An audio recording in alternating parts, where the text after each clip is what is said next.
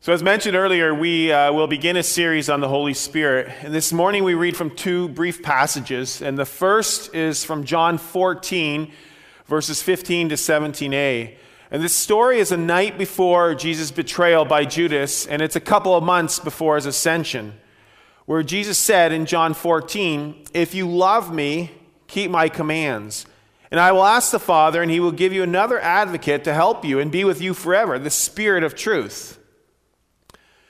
The next story is from Acts 1, which has its context after Christ's death and his resurrection. Jesus is spending his last 40 days on earth. He has not yet ascended into heaven, nor has the Holy Spirit been poured out upon the people, which occurred on Pentecost Sunday.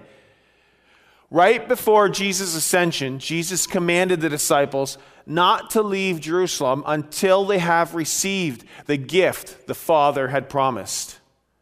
So we read in Acts 1, beginning at verse 1 In my former, former book, Theophilus, I wrote about all that Jesus began to do and to teach until the day he was taken up to heaven, after giving instructions through the Holy Spirit to the apostles he had chosen. After his suffering, he presented himself to them and gave many convincing proofs that he was alive.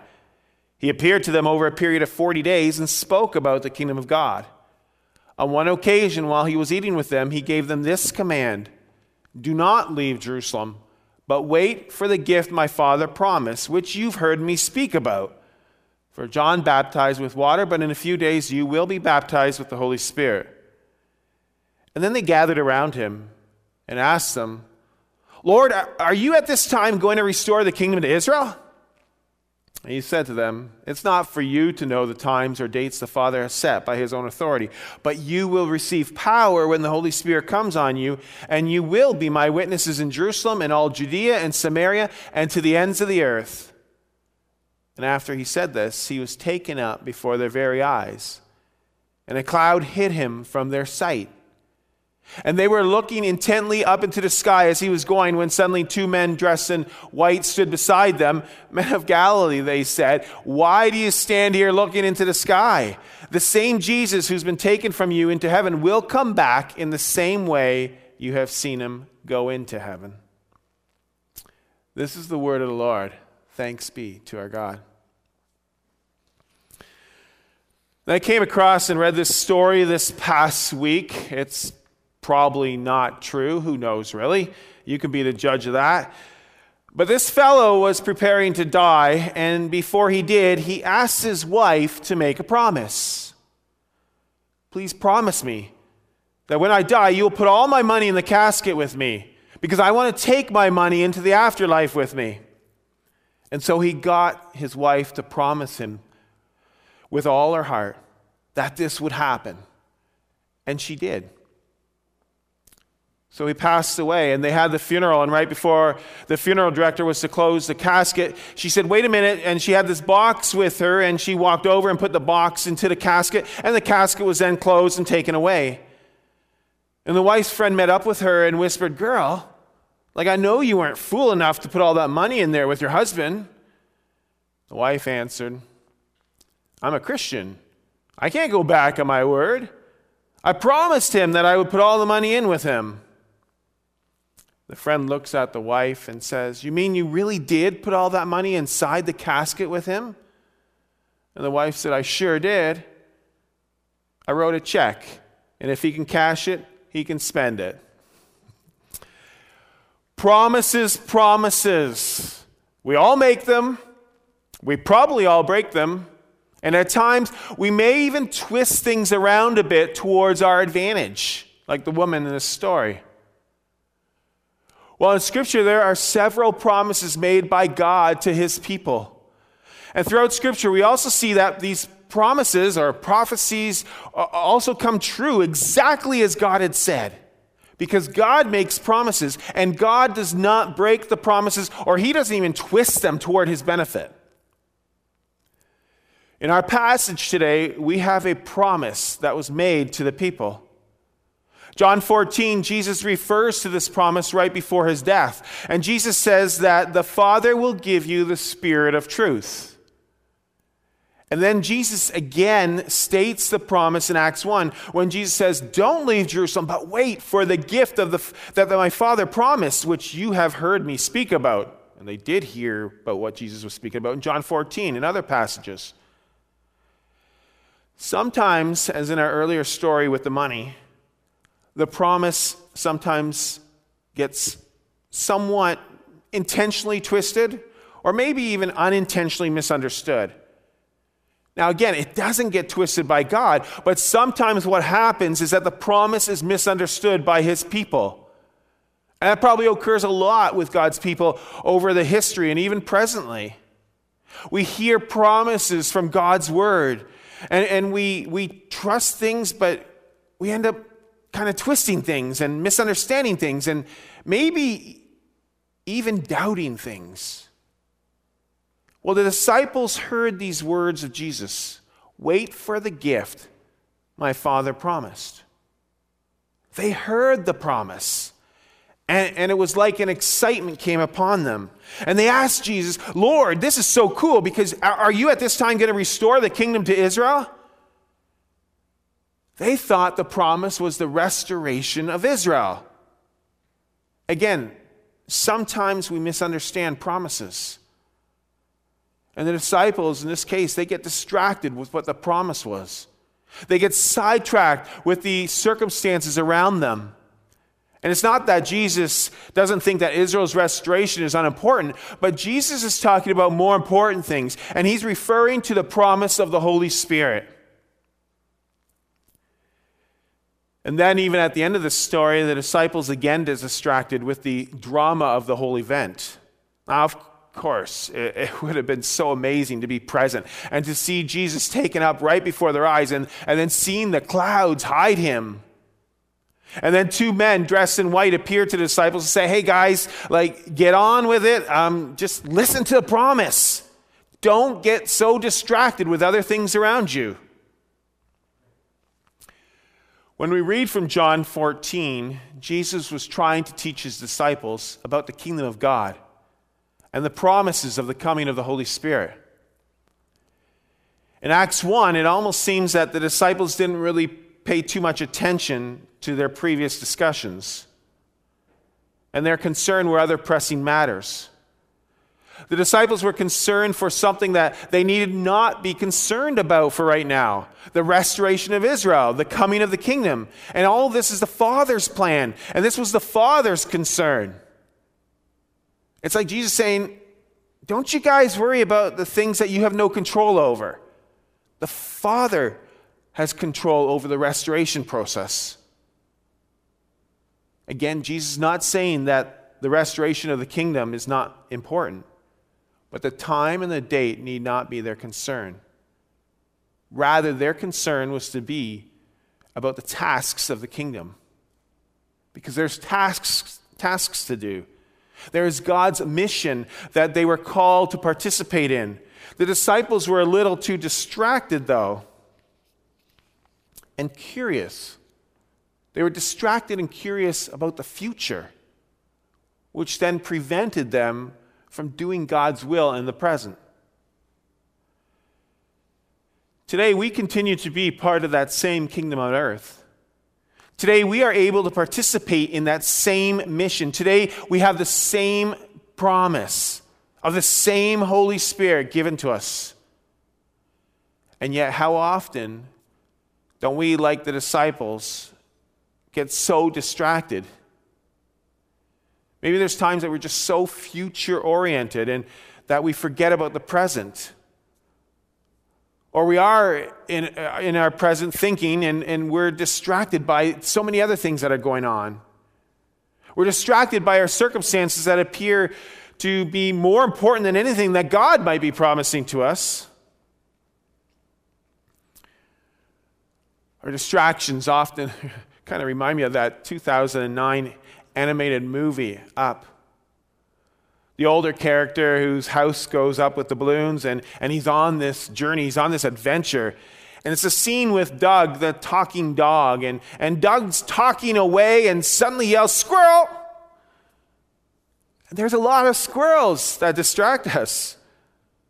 I mean, sure, these squirrels can be kind of neat, and especially in Exeter with the white squirrels, but we're called to stay on task with the promise.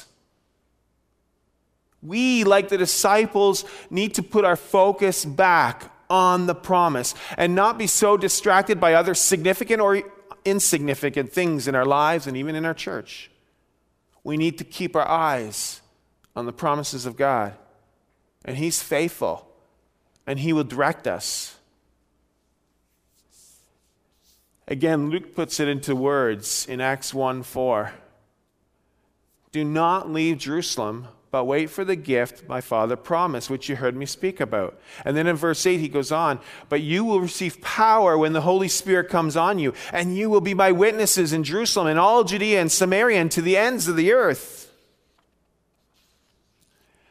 Again, notice how there's a promise, but there's also a command attached to that promise you will receive power, and you will be my witnesses. There is clarity as to what our response is to be.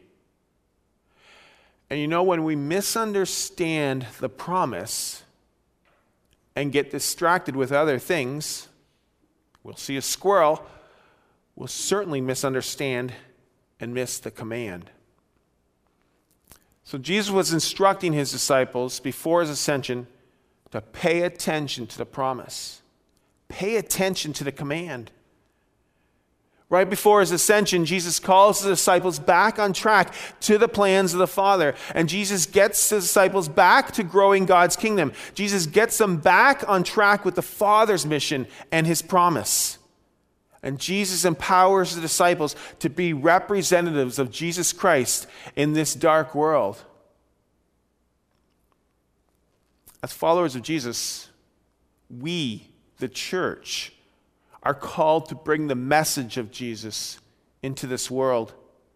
The church is to proclaim that Jesus, He lived, that He died, that He rose from the dead, that He is alive. We proclaim Christ through faithful preaching. We proclaim, proclaim Christ by equipping people to go out into the community and the world. These are the plans of God, the mission of God. So let's get back to that promise. The promise is that the Holy Spirit, the Spirit of truth, will be given to the people. The Holy Spirit gives power. The Holy Spirit turns people into witnesses. The Holy Spirit empowers disciples to witness to Jerusalem and to Judea and to Samaria. And remember, the Jewish people, they hated Samaria. So the Holy Spirit's going to send us into places where we don't even want to go and to the ends of the earth. The Holy Spirit is a spirit of truth.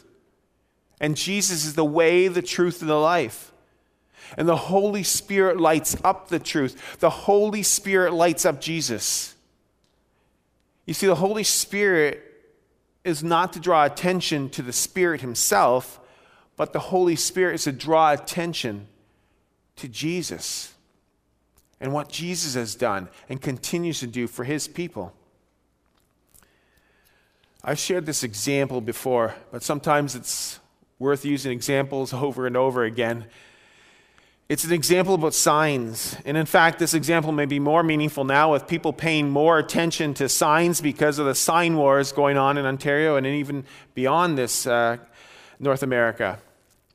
When we drive by signs during the day, the signs are rather visible. But in order to see the signs in the dark, they have to have a bright light illuminating the sign. And this allows us to see the advertisement or the sign war saying. Now, businesses don't want you to drive by at night and say, oh, that's wonderful lights that they have on that sign. The business doesn't want us talking about the lights, they want people to talk about what's on the sign. The lights are to point to the message. The lights light up the message, they draw our attention to the message. The Holy Spirit of truth points to the truth. The Holy Spirit of truth points to Jesus Christ. And the promise of the Holy Spirit upon the people is again so that through the people, the Holy Spirit, along with the people, point to Jesus. The promise of the Holy Spirit means that Jesus doesn't send his disciples out on their own strength or power. Jesus promises that with the coming of the Holy Spirit, the disciples will receive power and they will be witnesses. The disciples were witnesses. They could testify to Jesus' death, his resurrection, now to his ascension, and in a few more days to the outpouring of the Holy Spirit. The disciples were called to witness that Jesus is alive. They were to share the truth of Jesus and what he has done for his people, the forgiveness of all our sins. They were to testify who Jesus is, what he did, and how Jesus saves. In a few days from Ascension Day, at Pentecost, they were to share about Jesus through the power of the Holy Spirit, that promised gift. And so the disciples received the promise of the power. And today, we too, as God's people, as God's church, we receive that same promise. We receive that same power of the Holy Spirit in order to light up Jesus. We would not be the church without Jesus as the head of our church and the power of the Holy Spirit upon us and upon our church. The building here doesn't make us church. The power of the Holy Spirit upon the people makes us the church. So the Holy Spirit is important and is a wonderful promise and gift to God's people and to his church. The Holy Spirit is in us and the Holy Spirit is to light up Jesus Christ so Jesus can shine in us and in the world around us. So we and others can see the message of Jesus. And the Holy Spirit empowers us to do the work of the Lord, to do the work in being the body of the church. And maybe part of the work is serving in office as, as elders or deacons. Maybe part of the work is using your gifts in other capacities financially, acts of mercy, prayer, leading in praise teams, just various leadership capacities. But whatever we do, we do not do it on our own strength. We do it on the strength and power of Jesus through the work of the Holy Spirit. And we do it to make people aware of Jesus and his amazing grace and his love. We've been given the promise of power through the gift and presence of the Holy Spirit so that we can illumine Jesus to this dark world. So, people, as we recognize the ascension of Jesus this Thursday, to not only take time to recognize his lordship and his control over all creation, but what also, but also what he promised us. And he promised us the gift of the Holy Spirit and power to be able to witness our Lord and Savior. Amen.